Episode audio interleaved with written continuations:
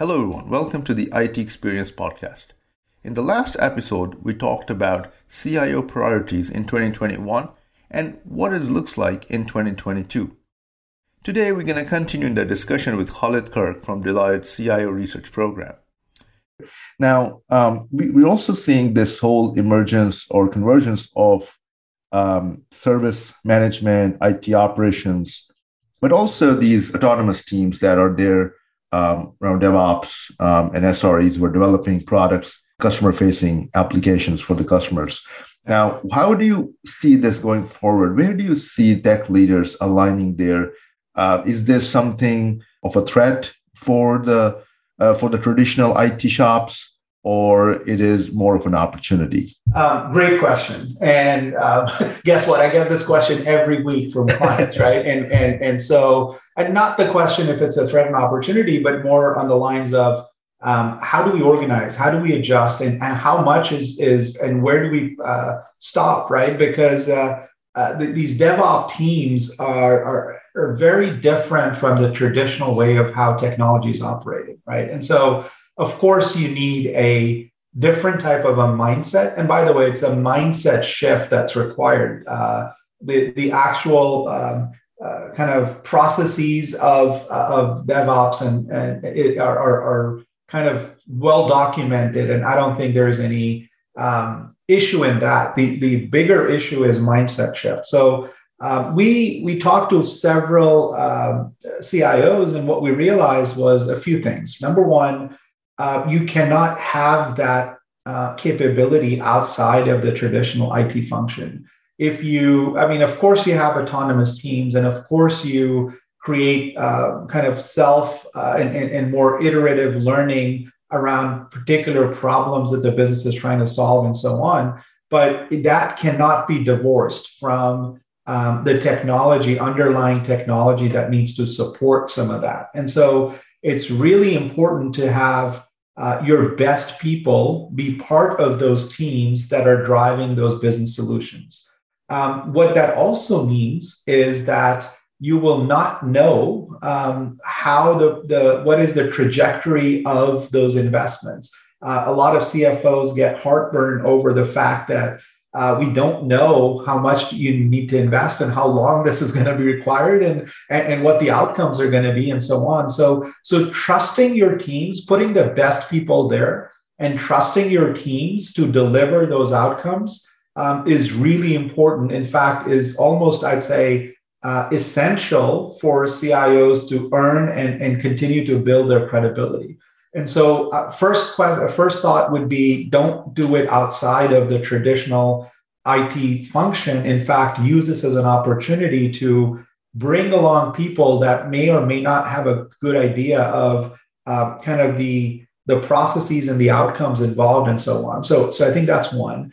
The second is you need um, you need air cover and you need support much beyond the IT function. It is not. I mean, DevOps is not a uh, an IT uh, initiative. It is a, an organization wide initiative, and it requires um, as much, if not more, uh, involvement of business leadership in driving those um, uh, solutions for, for them. And so, therefore, uh, you need to have the CEO, the CFO, the COO on board um, and really actively supporting this uh, for, for you to be successful around that. And so, um, uh, that's number two. And and and what we did some research and we called uh, some of the the roadblocks corporate antibodies, right? Because they're going to reject this new way of working because it it actually make, makes um, them less. I mean, it, it, they, they're able to control less. Uh, they're able to predict less. Uh, they're able to manage less of the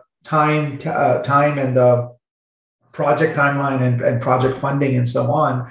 And so it's actually uh, almost disempowering some of the leadership to really drive value there. So, uh, and then lastly, it's iterative. It's actually, you're not building a behemoth, several million dollars, two year IT project. You're actually adjusting and course correcting um, every week or every month or every quarter. And, and that's a very different pace of working and requires very different interaction of leadership uh, with technology uh, to be able to drive that. So all of that is a very, very different way of working than what we're used to. Now, the good news is that we recently did a survey and we found out that uh, many of the companies are investing significantly in building that capability.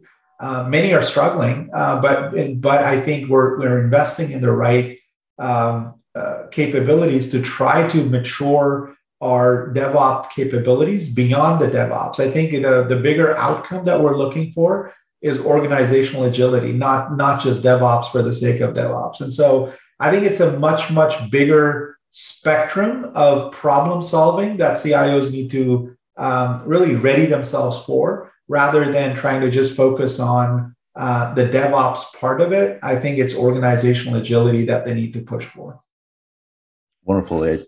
I love your uh, corporate antibody moniker. I think I'll remember that for some time now.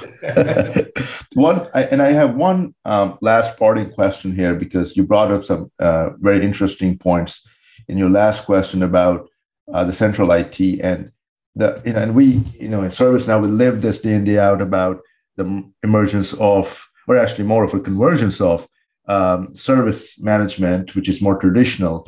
Yeah. But then there is a whole uh, kind of layering of automation, uh, AI uh, on top of it, and then bringing in the backend, uh, you know, back office uh, IT operations with it. What are you seeing from customers around automation? You know, these these you know use cases, these tasks which are more mundane. You know, request incidents and change management. Do you have any insights there as well? Yeah, I mean, I think there is a AI is going to really completely change the game there, right? I mean, of course, we've been on the journey of automation and uh, service management for for decades, but I think um, AI is going to start to change the game where you've had uh, in the past you you'd still need a a, a, software layer and a set of rules and and and, and, and kind of understanding the environment.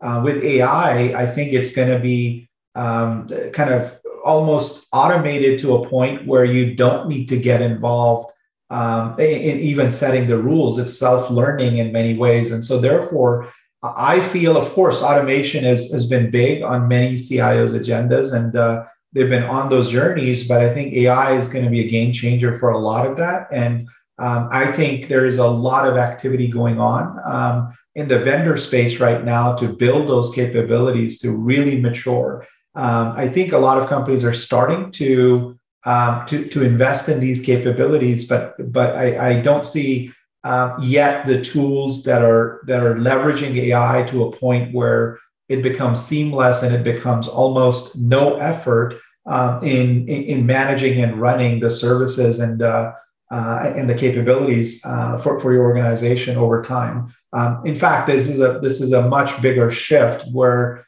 the role, the traditional role of a CIO or a tech function becomes much more around architecting, innovating, and, and, and delivering outcomes rather than managing the technology stack or technology infrastructure um, and, and, managing the services. I think uh, ultimately the service provider landscape is going to take over a lot of those capabilities and the more automation the more ai brings that uh, kind of is, is brought in um, the easier it gets for uh, for for tech leaders to really hand over um, those responsibilities to a service provider. It's always a pleasure to talk to you khalid. Uh, thanks for coming and yeah absolutely happy to be here and uh, and, and, yeah looking forward to 2022 and beyond and uh, g- good luck with uh, everything that uh, you guys are doing. Uh, really, uh, really looking forward to uh, to this year and, and years beyond, uh, where, where the traditional role of technology uh, is changing very, very rapidly. So I think we're all in an exciting time frame. That's for sure. So um, thanks, Khalid, and thanks for everyone tuning in. Um, signing off for now. If you have any interesting ideas, just do a LinkedIn message or email me. Um, that's all for now.